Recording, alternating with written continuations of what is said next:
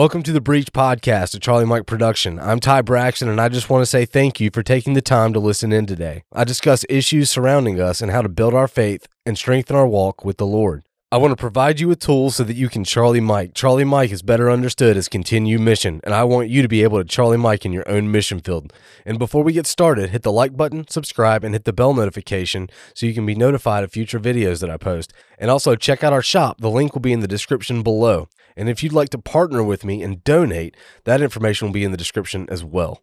So I want to discuss something that I have struggled with in the past, and I know I'm not alone in this. So I definitely wanted to hit this topic, and that is killing the vacuum.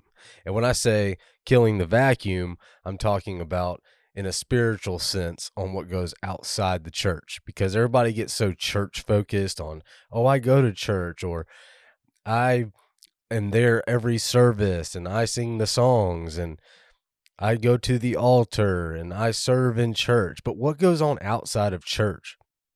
Is your life spiritually void outside the walls of the church? Are you serving outside the walls? Are you making an impact for the kingdom? Are you fulfilling the Great Commission? Are you using your spiritual gifts? Are you praying? Are you reading the Bible? Are you studying to show yourself approved? Are you doing the good works that God has set before you? So, killing the vacuum. What is a vacuum? It is a space entirely devoid of matter. And matter is something tangible that takes up space. But, like I said before, I'm talking about this on a more spiritual sense. And it even says in the definition of matter an affair or situation under consideration. So, there could be a vacuum in your life of that kind of matter. It's a situation or an affair that you are not addressing, you are not participating in. Now, the verb for matter is of importance or significance. So, there could also be a void of that kind of matter, creating a vacuum. There could be nothing of significance or importance in your life that you are giving attention to, creating the vacuum. So, like I said before, we need to kill the vacuum. Now, recently, I heard a pastor say when talking about God moving in the house and God moving in your life, what better place for that to happen than the church? And I totally agree with that. But then something popped into my mind. What better place? The place God called us to. God did not call us to church. We are supposed to go to church. We are supposed to be a part of community and gather together and do corporate church. But are we individually outside the walls being the church. God should be moving through us, working in the lives of other people through us. That vacuum could be there if we are not, if we don't have that mentality. Remember, Jesus did not say go into all the church, but into all the world. It should be happening on the battlefield, the mission field. And that's literally any place inside the church and outside the church. So, literally any place. But if you aren't going onto the battlefield, how do you take territory? You don't win the war by only fighting battles at the gates or inside the gates. So the answer to the question is everywhere. So to find out if you have a vacuum in your life that needs to be killed, ask yourself these questions. Is the cross on your back, or are you just visiting it on a Sunday morning, treating it as a relic, or just wearing it around your neck as a decoration? Are you ruling and reigning in the world, or is the world ruling and reigning in and around you? Are you just talking about how cool it would be if life worked like the Bible says it's supposed to work? It would be cool if you actually did the things the Bible tells you to do. Paul understood this. He didn't just call things out in letters to the church, but he did much of his ministry in public. Jesus did the same thing. The marketplace is another word for public because that is where transactions happen. Now, if you don't believe me, Paul's shipwreck didn't happen inside of a church. The snake that bit him wasn't inside of a church. He walked out his position as the church. The apostles weren't thrown in prison because they were going to church or revival services inside of a building. It was because they wouldn't shut up outside the walls of the church. They wouldn't appease the masses by being silent in public. Too many are just in church, and too few are outside the walls of the church. Too few are outside on the battlefield, the mission field. And you can say you are a warrior or a defender or sing about it or talk about it inside church, but are you? Are you hiding behind your schedule or your status or even church attendance? Anyone can land on a military base and live in safety and comfort. It takes a warrior to step out and fight and put themselves in opposition with culture or in the scope of danger or loss. We need to stop treating church as the finish line instead of a pit stop. We are supposed to be getting what we need inside the church to equip us to continue the race outside of the church. But too many act like the race only happens at the pit stop. But what happens in a pit stop? There's no racing. It's a small part of the race to equip you for the next part of the race. Yes, we wage war and we worship and we pray in church, but most people who practice in these things inside the church only spectate outside church. Church is not the destination, it is the meeting place. Destination is not a stationary location, but it is the Holy Spirit moving in your life to reach people for the cause of Christ. Stop using church attendance as an excuse to abandon the work God has for you on the outside. Think about Jonah. He wasn't running from the church, he was running from his calling. We've talked about this on a number of podcast episodes. We don't get to heaven by good works, but by grace. But too many people use grace as a license for bad works. But good works are an overflow of our relationship. You aren't going to get a well done, my good and faithful servant, if you haven't done anything. You are to be not only a hearer, but a doer of the word. In James 122 it says, But be doers of the word and not hearers only, deceiving yourselves. So you can deceive yourself if you are a hearer only by thinking that because you hear it, because you put yourself in a position to hear the word, like going to church, you're in good standing. But by doing that, you deceive yourself because it says be doers of the word. There can be a number of things that can try to hinder us in our race, and that can be one of them. The feeling of loneliness is one of mine, what I discussed at the beginning of the episode, something that I struggled with in the past. I know I'm not alone, so I really want to hit this. I enjoy being part of a team. I work well by myself, but I do really enjoy being part of a team because I know I can't see every angle. I don't have experience in all things. There are strengths and weaknesses, but the more people you have in a team that can keep each other accountable, the more strengths that you will have, the more things that people can bring to the table to accomplish a mission. And when I say I enjoy being part of a team, I'm not talking about people I only see at church scheduled events or just friends.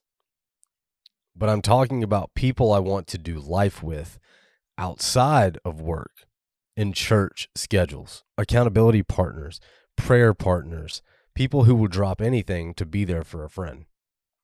The disciples didn't meet with Jesus once a week or twice a week or even three times a week. They were with him all the time, they were following him and they kept each other accountable. And this is a vulnerability point for me because I, I really do miss the military because of the camaraderie. We lived together, we ate together, we slept in close quarters, we worked out together, we fought together, and if someone fell on the battlefield, we were there to pick each other up.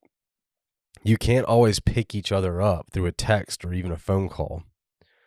Sometimes you can, but other times there needs to be a physical presence. It doesn't have to be every single day or even every week, but we all need someone who has our backs and who will show up no matter what their schedule looks like.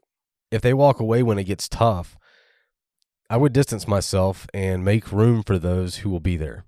I heard a missionary once say when discussing what is more productive with the use of money in missions, is it more productive to send the money to the field to them so they can use it for their projects or is it more productive to for the person to use that money and go like get a plane ticket and meet that person on the mission field And he responded, A stranger sends money or gifts, but a brother will meet you in the field.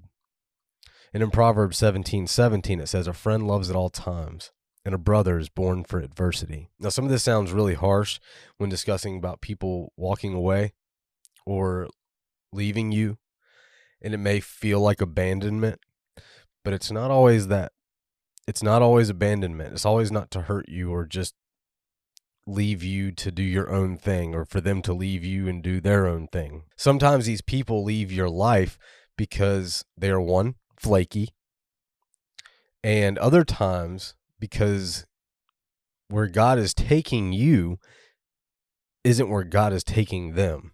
And even other times where God is taking them isn't a place for you to go.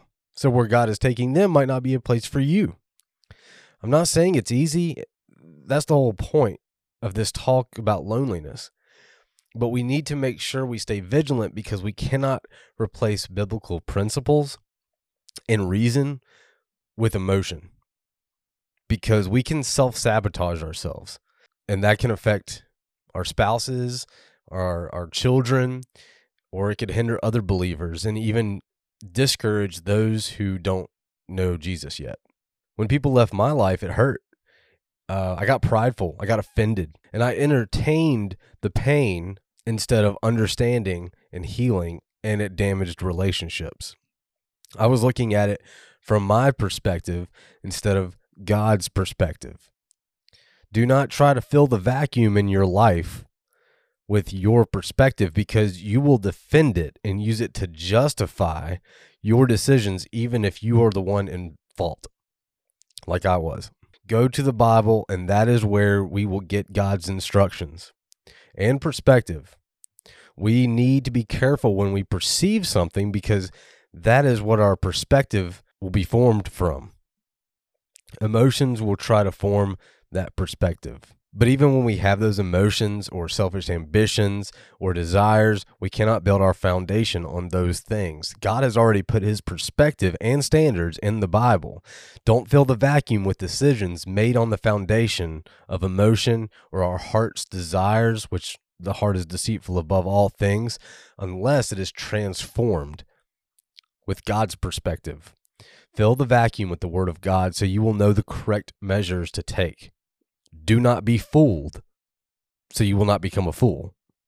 This is just one example, but whatever you are going through, you cannot allow yourself to self sabotage your walk with God and with other believers. And you cannot let your experiences put a limit on what God can do. Just because you are hurting doesn't mean God is any less powerful, or the blood less atoning, or the Holy Spirit less leading.